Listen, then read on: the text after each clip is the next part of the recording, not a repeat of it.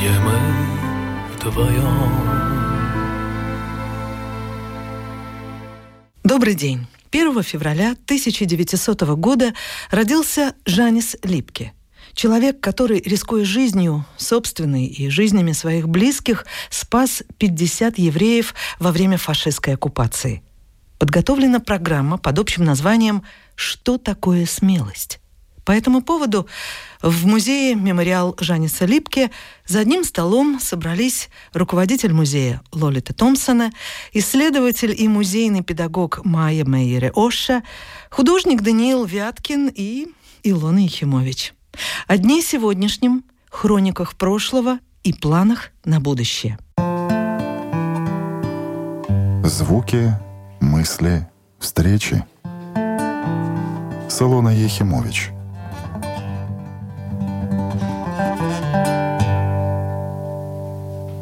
Я всех приветствую. Программа «Классика жанра» сегодня посвящена дню рождения.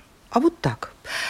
Был и есть в нашей памяти человек, который и в 21 веке является примером, примером того, а как быть смелым. Простому человеку, незащищенному, не наученному всяким приемам и прихватам, просто как быть смелым. Но я думаю, что изучение судьбы и того, что сделал в своей жизни Жанни Слипке, ответ на этот вопрос. А впрочем, этот вопрос, наверное, каждый себе задает иногда, и в нашей жизни у нас тоже бывают такие моменты, когда мы обязаны сделать выбор, мы должны принять некую позицию, мы должны сказать или да, или нет. И, в общем, это хорошая профилактика в таких ситуациях. Я сейчас нахожусь не в студии, а в помещениях, в рабочих помещениях мемориала Жаниса Липки, потому что сегодня его день рождения. Ну, а подробности, конечно, у директора, и не только. Мы сегодня поговорим о том, что музей задумал, придумал и воплощает сегодня, 1 февраля. Ну, Лалита Томпсона, приветствую. И, конечно, это важная дата. Мои поздравления. Спасибо большое.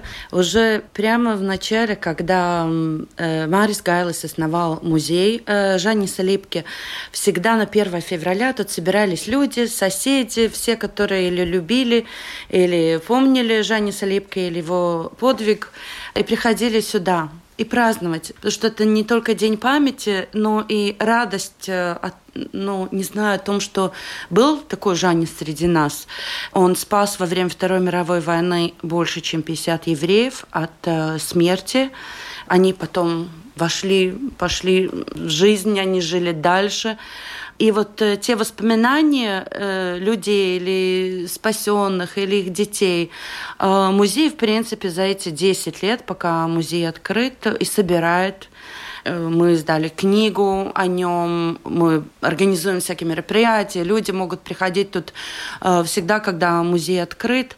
И мне казалось, что э, в этом году очень важно праздновать еще с какими-то просто с другими какими-то аспектами его жизни. Например, э, в семье Липки были всегда собаки.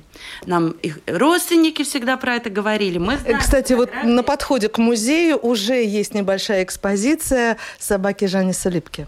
Да, и мы думали, конечно, собаки охраняли тот дом. Приходили, когда полицаи, приходили э, кто-то там, солдаты, проверяли, но стучали же тоже.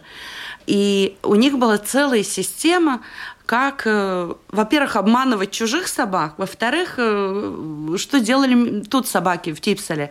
И первое дело было, что они всегда говорили так, мы должны перевязать собак, подождите. Это означало еще пару минут, когда евреи, которые были здесь спрятаны в бункере под э, дровяным сараем, что они могли выключить там в бункере свет – чтобы э, люди знали, что надо сидеть в тишине. Йоанна изображала, что она кормит кур и сыпала вонючий табак вот у дровяного сарая, чтобы э, вот эти чужие собаки не могли нанюхать, что внизу сидят люди. Вот. А местные собаки, они же семью узнали, вот э, собаки липки, которые вы видели вот здесь в экспозиции. Маленький сын Жаниса, которому во время войны было вот 8 лет, когда они начали спасать евреев, и в 12 в конце войны, Он он как раз, когда папа с мамой уходили или носить еду в гетто, или какими-то занимались своими тайными делами, он сказал, что лучше всего он себя чувствовал у собак. Он залезал в домик там. В будку. В будку. И мама с папой его потом вынимали, чтобы он, он уже ночевал у себя в кровати. Вот. Поэтому э, вот это значение собак нам казалось э, важное, ну, не только люди, но и животные помогают. Можно сказать, такие ангелы. Да, да. И вот и поэтому в этом году у нас вот э, программа Жаниса Липки. У нас пять будет экскурсий про семью Липки. Это бесплатно. Можете приходить, те, которые еще не были. Но вот второе у нас в 6 вечера будет как раз лекция Байбы Байковской про э, собак, которые помощники-ассистенты людям, которые или в, в колясках, или вообще как-то должны помочь. И вот э, она будет рассказывать и про свою жизнь со своей собакой Элфой, и их значение, то, как они помогают. Вот так мы это связали. И мне казалось, вот собаки тоже должны немножко быть в почете, поэтому у нас очень много в коллекции фотографий, где семья Липки и разные, разные собаки. А вообще это очень трогательно, что даже в те времена, когда, ну, согласитесь, не так часто фотографировались, как сейчас на смартфоны, фотографируют все подряд, каждый цветочек, да, а было много фотографий, осталось очень много, и в том числе фотографировали этих собак. Значит, их просто обожали, очень любили. И Инна Сезандер, писательница э, латышская, когда она писала книгу про э, про то, как э, семья Липки спасали евреев. И она это писала из э, как бы как это видел ребенок. Вот младший сын Жаниса и, и Йоханны, и она так и назвала книгу «Мальчик и собака», рассказ про м, носаргātu noslēpumu сохраненный секрет. И там это важно вот тоже вот именно эта связь, что мальчик может рассказывать только собаке свои секреты, то, что он видит, то, что он не понимает.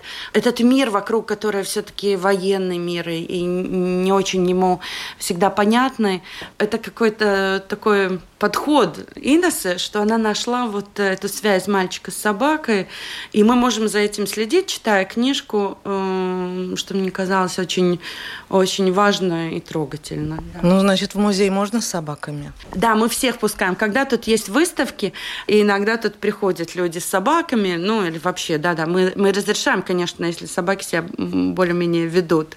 А, я должна сказать, что меня обоссала собака тоже в музее, так что, так что было и такое. Ну, Она... Особенно. Это собачка внучки помощника Жени Селипки, помощницы Жени Селипки. Так что историческая то есть ей все можно? Конечно. К нам присоединилась еще одна дама. Э, Майя Мэреоша, она э, работает в музее Жанни Салипки, она у нас исследовательница и занимается образовательными программами и учится сейчас в Академии культуры. Да. Да, я желаю вам удачи и так трогательно смотрю, что у вас э, не просто какие-то распечатанные тексты, а тетрадочка такая в линеечку. И здесь все от руки написано. Знаете, это, как бы сейчас сказали, олдскульно. Но, наверное, это, это самое такое искреннее, что называется, творчество. Конечно, я, если я не написала, значит, я не знаю. Я не умею через скриншоты или, я не знаю, через чего учиться. Ну, расскажите и нам, что здесь есть. Тема храбрости для меня очень важна. Я тоже думала, как они нашли храбрость помочь. Это семья Жани Липки. Все-таки это риск для себя, для своей семьи. И э, благодаря историку и основателю музея евреи Латвии Мартишу Вестермансу у нас есть очень большая база данных и других рассказов, похожих на Жаниса Липки, где кто-то спасал либо долго, либо, ну, не знаю, на час, на два, на недельку евреев. И через эту базу данных я тоже ищу эту загадку, где эти люди нашли в себе храбрости. И я наткнулась на такой рассказ. Это рассказ про семью архитектора Артурса Круменьша. И они спасли жизнь двум евреям. Оскарс Пресс и его сын э, Бернхард Пресс прятались у них. начиная с конца 41 до октября 44 года. Здесь фотографии, боже, какие красивые люди. Ну, просто красавцы. Конечно, надо сказать, что найти фотографии архитектора – это очень легкая такая задача. А, к сожалению, у меня еще нет фотографии его прислуги Карлина Пилсроза, которая тоже знала.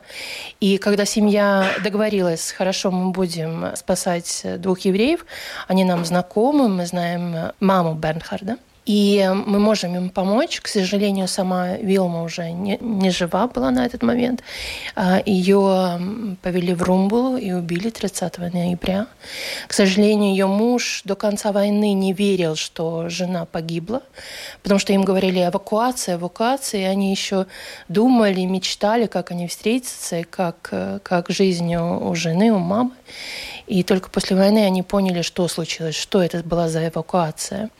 И когда семья Круменьша решили, да, нам надо помочь, они, конечно, поговорили с прислугой. И если прислуга бы сказала, нет, что, это война, у нас у самих нечего кушать, разные проблемы, какие еще два человека. Да и вообще мы не хотим рисковать. Конечно, если бы она сказала нет, это нет, понимаете, это она же могла и предать семью, да? А, но и прислуга сказала, что вот такое дело, конечно, поможем.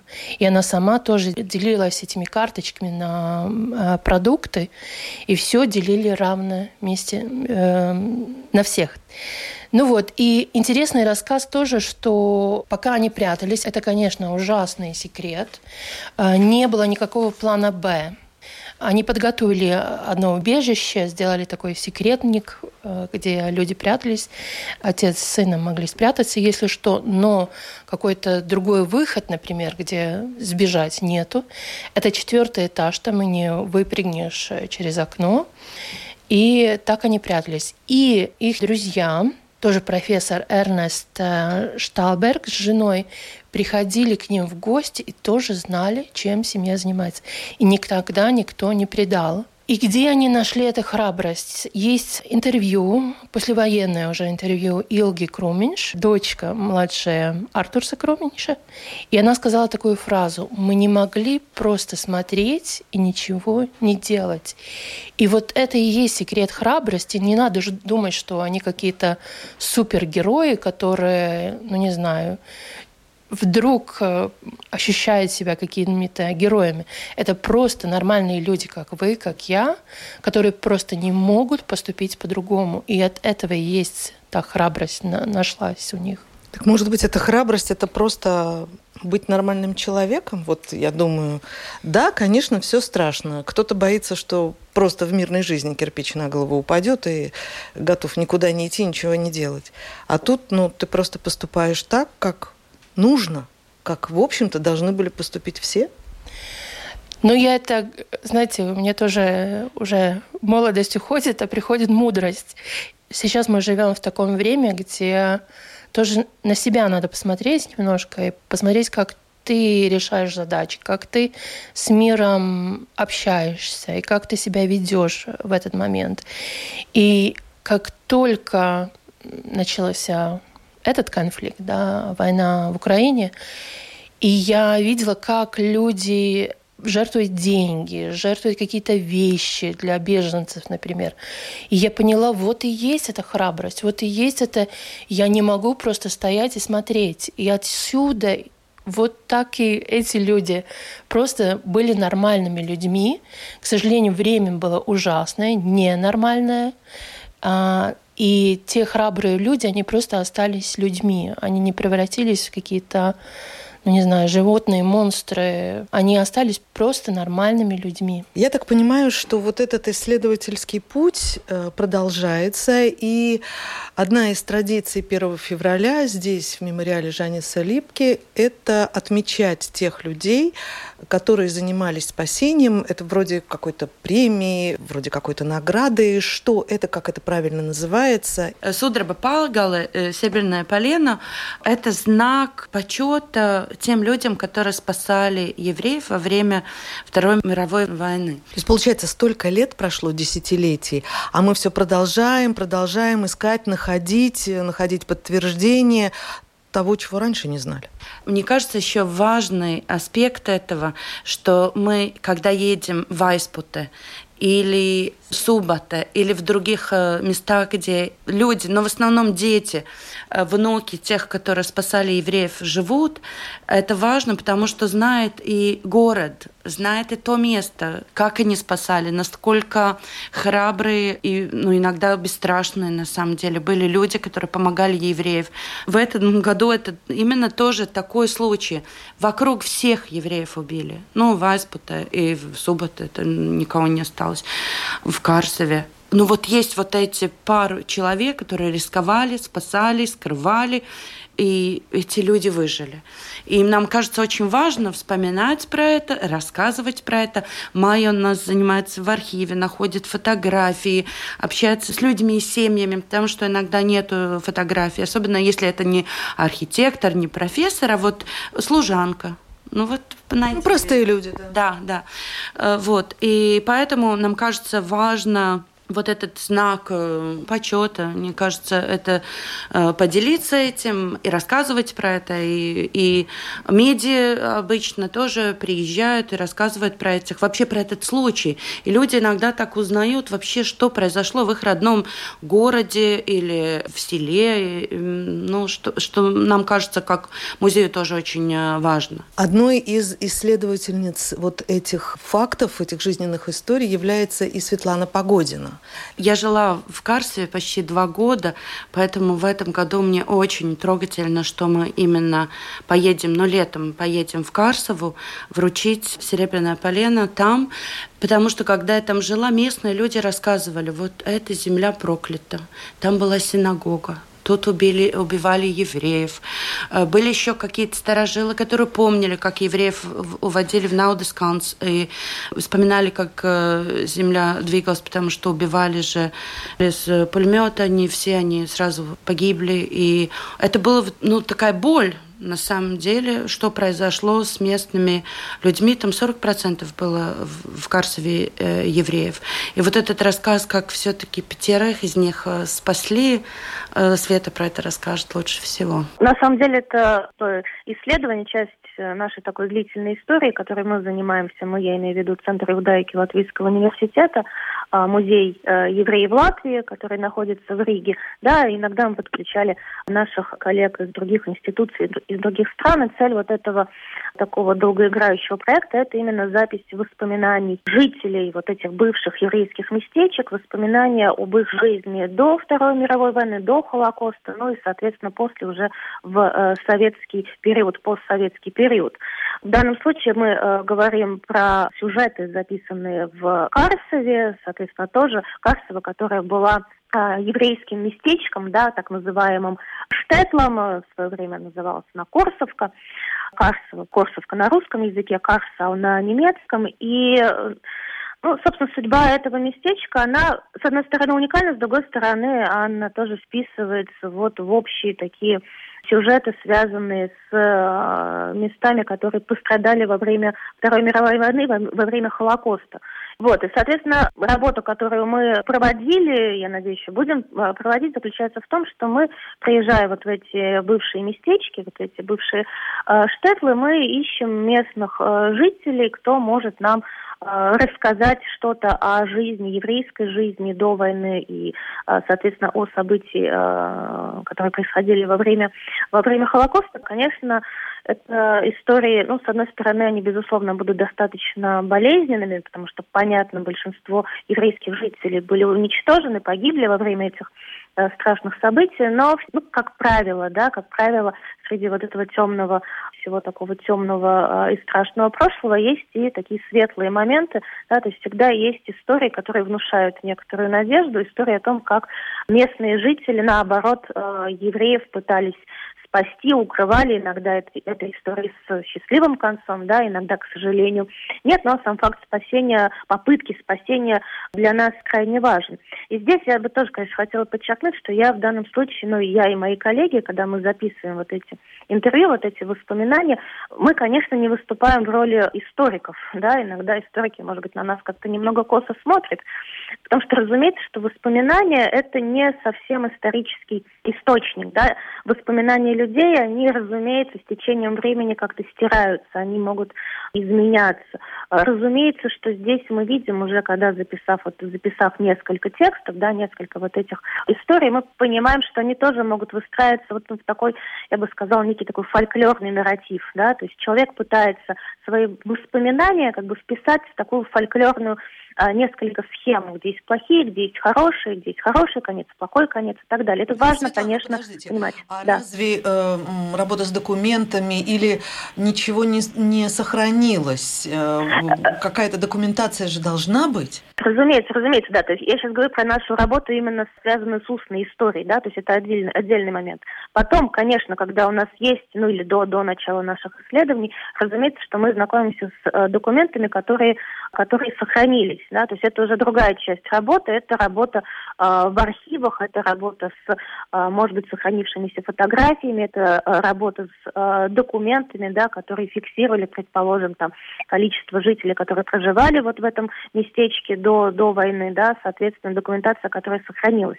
То есть это ну, как бы отдельная часть исследовательской работы. Я просто хочу подчеркнуть, что я с документацией в основном занимаются профессиональные историки. Да, я в данном случае с коллегами мы выступаем как те, кто записывает устную историю как такой отдельный информационный источник. И Собственно, эти исследования, они появились, ну, наверное, относительно не так давно.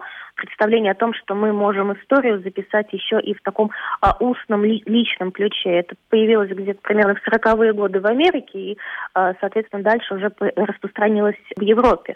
Соответственно, наша, э, наша цель, когда мы занимаемся подобными исследованиями, это совместить, попытаться совместить вот эту документацию, которая может подтвердить, предположим, да, воспоминания людей, которые это помнят, или им рассказывали родственники, ну и, соответственно, сопоставить э, какие-то какие э, элементы. То есть здесь э, работа идет, я бы сказала так, на нескольких полях скажем так, этого э, исследования. Сегодня вечером э, будут известны имена людей, которые получат э, свои почетные награды.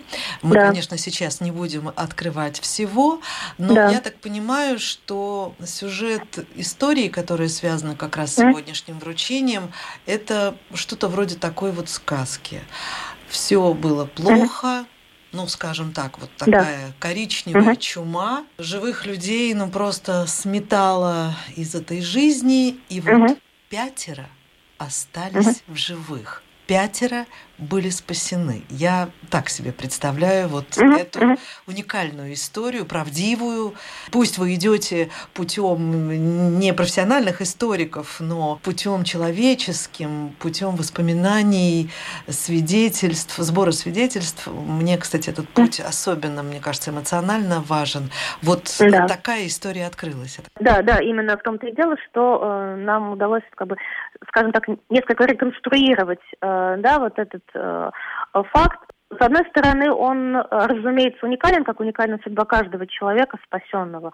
Да? С другой стороны, мы здесь э, тоже встречаем такие, ну, встретили, скажем так, некоторые типические места, то есть того, как, э, собственно, могли спасать евреев, то есть как, опять же, не раскрываем уже там все тайны, да, как, э, как, собственно, можно укрыть человека учитывая, что мы говорим про небольшой городок, местечко, да, где каждый все друг друга друг знает. знают. Да, да разумеется. Да, то есть здесь э, найти э, какое-то тайное убежище, ну, во много, во много раз сложнее, чем это, предположим, ты сделаешь ну, в каком-то более большом городе, в Лепе, э, Риге и так далее. То есть здесь, вот, собственно, мы столкнулись с сюжетом того, когда человек в своем доме строит специальную так называемую тайную комнату, секретную комнату, да, про которую знает только он, и там, соответственно, в течение, ну вот, получается, там, когда как, иногда несколько месяцев, иногда несколько лет, скрывают человека или нескольких э, людей. Ну вот, э, собственно, знаменитая история Анны Франк, которую все знают, вот, ее семья также укрывалась вот в такой тайной комнате, которая специально была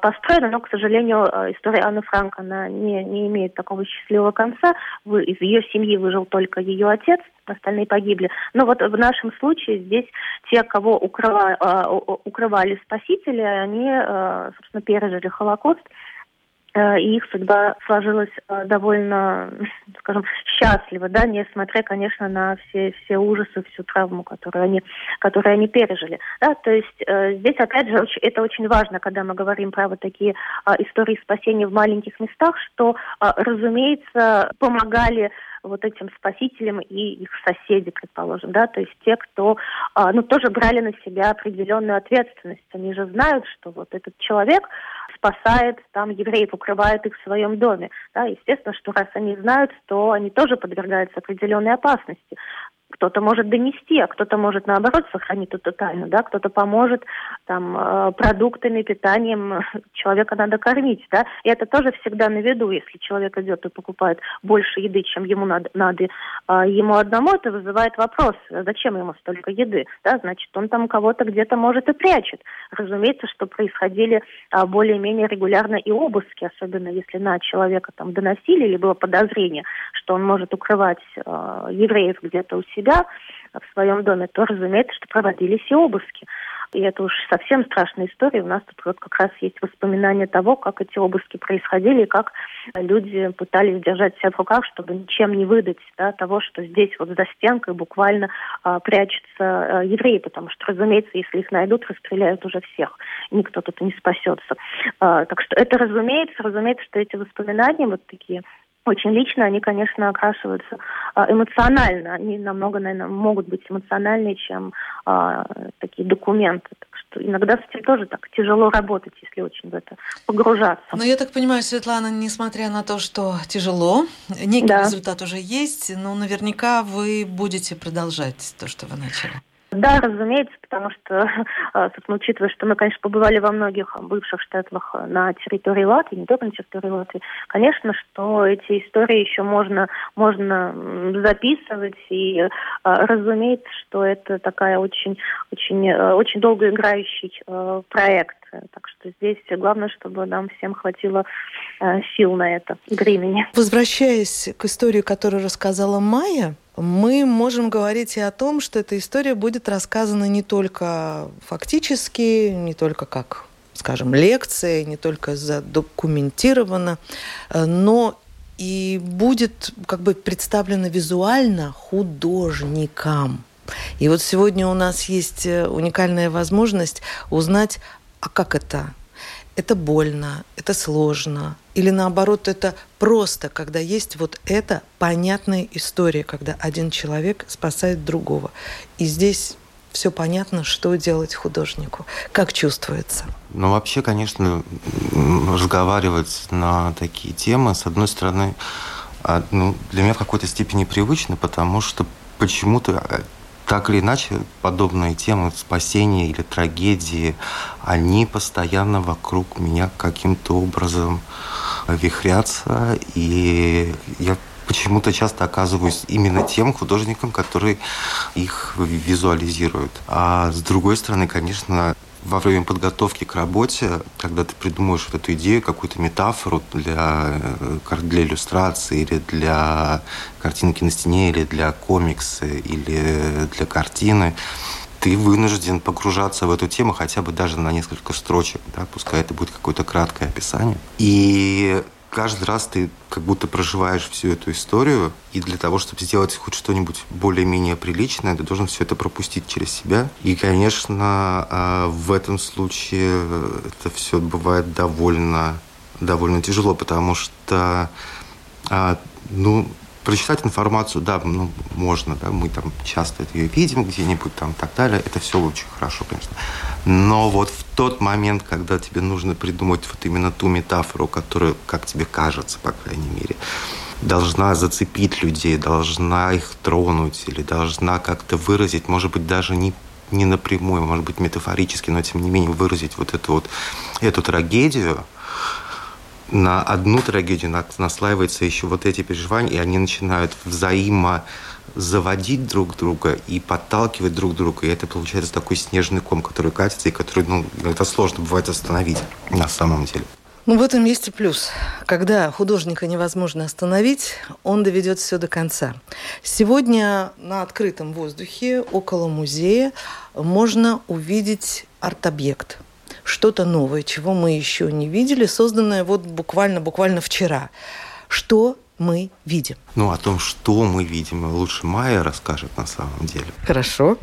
Это и есть э, та история про Круменьша, его семью. И мы давным-давно уже придумали эту концепцию, и у нас есть маленькая книжка, где эти рассказы можно прочитать. Но это уникальная книжка, если у вас такая есть, я не знаю, вам очень-очень повезло. А сейчас мы переносим этот рисунок на стену, и мне было очень приятно работать с Даниилом. Он как-то сразу понял и как-то просто художник ну, сразу сразу как-то попал. У нас не было дискуссии, что нет. Единственная дискуссия была в одном из, э, в одном из эм, рассказов. Э, ты перепутал девочки или мальчик. Это единственная, единственная ошибка. Иногда мне тоже надо смотреть, это имя мальчика или девочки. Я не, не так знаю довоенные еврейские имена. Хорошо, что сразу могу понять. И мне кажется, там была такая ситуация, да, что, да, что мы перепутали. Э, уже он, это второе же будет э, граффити э, на стене. В первом тоже очень такая сильная история. Я думаю, надо сразу сказать, что это не просто первая, а вторая стенка да, с такой большой картинкой. Это целая серия стенок, посвященных мероприятиям в музее Липки. И на каждое мероприятие, на каждый вот такой вот э, день мы делаем новый мурал по сезонам в какой-то степени получается. На осень, э, зима, весна и лето. Каждый посвящен одной из историй о спасении э, евреев в Латвии. На разные темы, соответственно, разные Уралы. Каждый раз это новая, новая картинка, новая иллюстрация. Ну, получается, да, уже такой цикл историй, которые живут во дворе, которые живут немножечко своей жизнью. Мы знаем, здесь в музее приглушенный свет, довольно темно, здесь такое настроение гнетущее, что ли, да, эта темнота, она как будто давлеет над тобой, как та самая проблема, о которой здесь говорится в музее. А во дворе на контрасте вот э, совершенно другая, не то чтобы история, но другой свет, другое восприятие. Я вообще смотрю на разложенные как минимум три листа информации перед э, директором музея, перед Лолитой. И думаю, вообще это все возможно вместить в, в один день, в сегодняшнее 1 февраля, и насколько этот день будет длиться, запланирован еще там продолжение, шлейф этот мероприятий и, и планы. То есть, в общем, сейчас вот в 5 часов мы закончим нашу программу, и у наших слушателей еще будет возможность попасть на конкретные вот запланированные мероприятия. Да, ну час обычно, если ты рижанин, можешь добраться до Типсела. Да быстрее. Да, Точно. Да, быстрее. В 6 будет лекция как раз Байбы Байковской и общество Теодорс, которое вот занимается этими собаками, ассистентами. Будет про это рассказ. И Байба Байковская, она выступает и в стендапе, как она рассказывает про жизнь человека в коляске, начиная с Рижского вокзала и вообще будни здесь она умеет на это посмотреть и с юмором. Она очень замечательно, очень хорошо выступает. В 7 вечера Майя, Майя Роша э, будет рассказывать как раз с фотографиями про эту семью архитекторов э, Круменьших и про их э, служанку Карлин Пилсрозы, как они спасли семью прессов, которые тоже, когда заходили в этот дом, они говорят, если мы знали, что три года мы будем скрываться, нам было бы стыдно, мы бы в жизни не просили помощи. Они просили, и их спасали вот прямо до октября 1944 года. И в 7.30 мы объявим, кто в этом году получает э, вот этот э, знак почета «Серебряное полено». И Света Погодина, исследовательница и филолог, она расскажет как раз э, про, про всех красавчан, которые рисковали всем и спасали, спасли пятерых евреев, одного из них маленького-маленького мальчика. Вот. И потом уже мы будем праздновать, э, все приглашены, потому что это день рождения, э, крендель и свечи. Я думаю, что, Лолита, и вы прекрасно чувствуете вот обстановку сейчас даже в театральном мире. Очень многие такие трагические, драматические истории выходят на сцену, в том числе и в Рижском русском театре имени Михаила Чехова. Ну, историю о ссылках, о депортациях мы уже узнали, и всегда полные залы, и не попасть на спектакль. Вот буквально сейчас, через несколько дней, 3 февраля, премьера «Скатува в огне» тоже фактическая, документальная абсолютно история. Может быть, история Жани Салипки тоже отличным спектаклем могла бы стать, театральной историей опять-таки основанный на чистой правде. Очень интересно, что вы упоминали как раз э, театр Михаила Чехова, потому что они до того, по-моему, как музей работал, у них был спектакль про Жанни Салипки. Никто из нас его не видел. Где-то есть материалы, и где-то, наверное, существует сама, сам драматический материал. У них был спектакль про Жанниса. Мы бы были, конечно, рады, если был бы еще, но у нас для детей, э, для родителей с детьми до сих пор идет театр из театра Истоба, называется «Мальчик и собака». Как раз вот, но это для детей первых, четвертых э, до шестого класса, как раз где рассказывается про эту жизнь во время войны, про спасение евреев, то, как мальчик пытается понять, что здесь происходит. Так и называется «Мальчик и собака» спектакль. можете следить за программой и приходить. Но для взрослых вот вышел фильм, и когда тут было очень-очень много людей в музее, у них было много вопросов, они посмотрели фильм, они хотели знать, что там, что правда, что неправда, что вымысел, как могло ли такое случиться. Потому что для многих это была такая первая встреча с тем, что произошло в Латвии во время войны. И еще по поводу Холокоста, фильм как бы о том, как Жаннис помогает и спасает людей.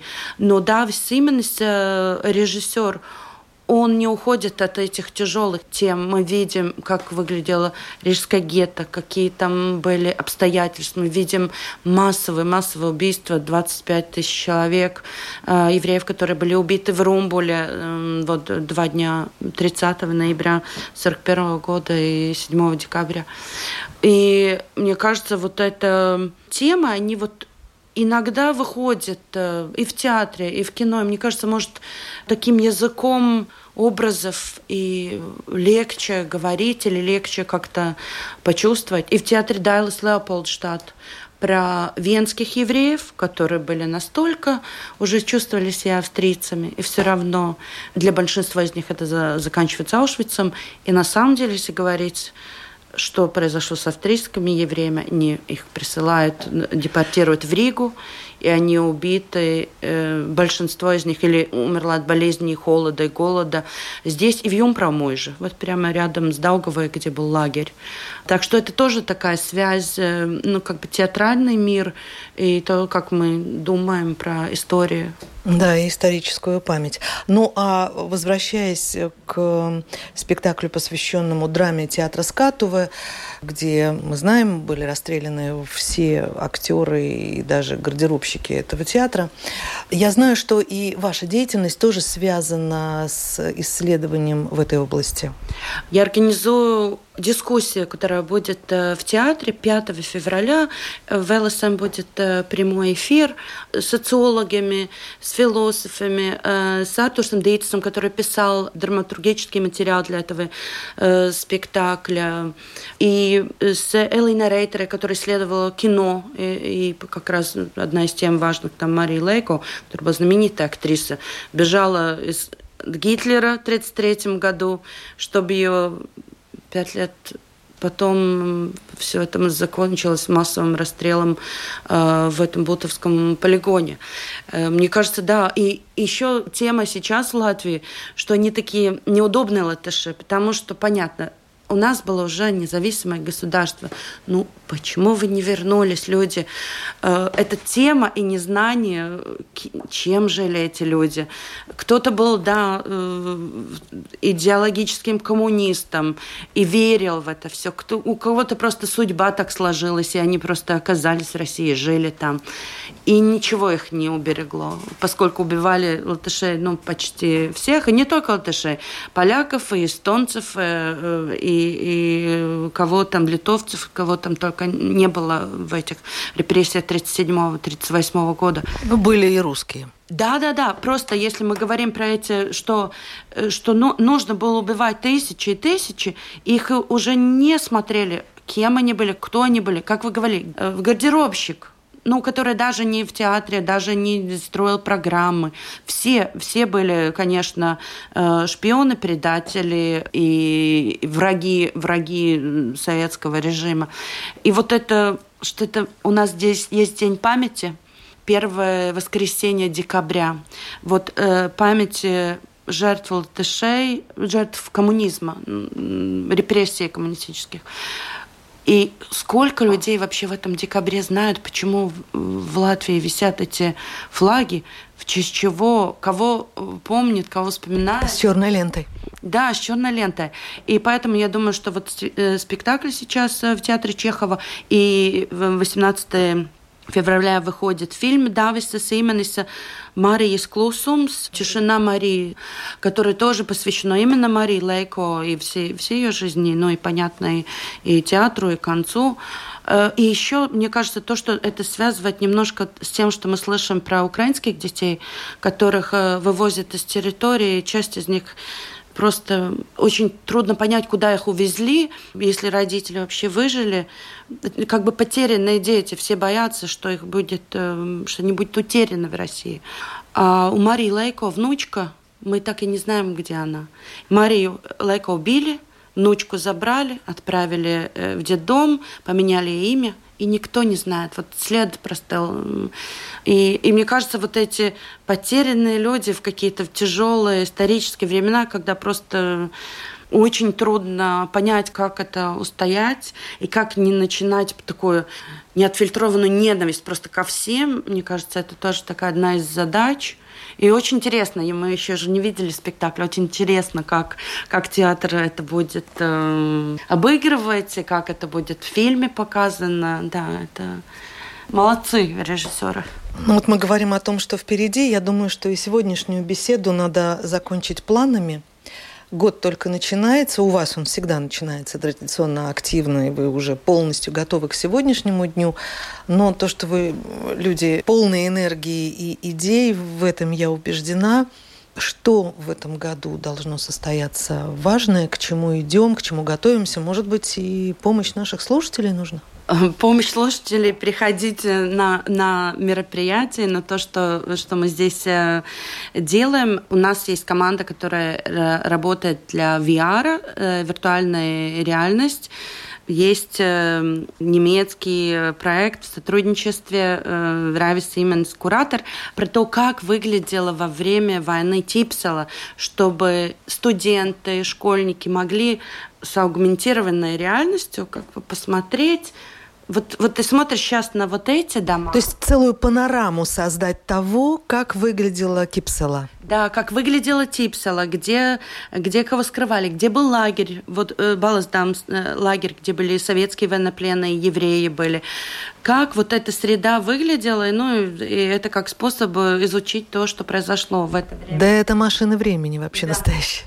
Да, вот именно машину времени, только современными э, дигитальными какими-то средствами мы будем пытаться воссоздать. Э, мы работаем над виртуальной реальностью, где, где как раз э, рассказы, история берлинских э, евреев, э, Ханна и София Штайн, которая э, семья Жани Салипки спасла. Они выжили, мама и дочка. Это была очень сложная операция, как их вывести из э, Кайзервальда, из Межепаркса лагеря где они были. И их рассказ, что очень помогает. У нас уже есть, люди могут приходить, приходить с детьми э, для посмотреть вот э, бункер, как выглядел, э, вот с этими очками виртуальной реальности. Вот и такие какие-то и технические вещи, которые помогают как-то вжиться в этот рассказ, мне кажется, нам вот этот нам важно. И выходит новая книга Валентины Фрейман, и мы очень надеемся, что мы сможем весной э, здесь сделать выставку, поскольку я брала интервью у Валентины Фреймана Викторс Янсонс, который создавал, создавал и делал концепцию этого музея. Он брал у нее интервью, и мы думаем, как-то вот это включить, и она очень хорошо рассказывала. Ну, я вспоминаю про тех людей, которые меня спасали, каждый день, я думаю, про них она говорит. Но всякие вот эти сволочи, вот их не хочу вспоминать. Но она, ну, которые выдавали евреев, э, вообще были предателями, в принципе, или антисемитами. А сейчас выходит книга, где вот ее рассказы как раз вот послевоенные годы. И про них она сказала, война закончилась, я выжила, посмотрела вокруг, все было, она говорит, как в тумане. Ты еле знаешь, где следующий шаг сделать. Она говорит, «Э, ну, мама с папой были убиты, муж убит. И она как бы начинает с нуля. Весь этот мир, э, школьные друзья, вся среда, родственники, никого нету. И ты должен вот в этом мире после войны э, как-то сделать свой выбор, ну и мы знаем, что она, она была замечательным кинокритиком. Да, например, э, отец Бенхарда Пресса, он тоже увидел этот мир послевоенный и решил сделать самоубийство. Есть люди, которые как бы, да, я их могу назвать выжившими, но год спустя они больше не могут жить. И это тоже очень большая храбрость начать жизнь с нуля без подмоги. Представьте, у вас нет ни одного родственника, ни, никто даже, ну, не знаю, там ложку не, не, не даст, да, про, про хлеб даже не говоря. Все заново с нуля.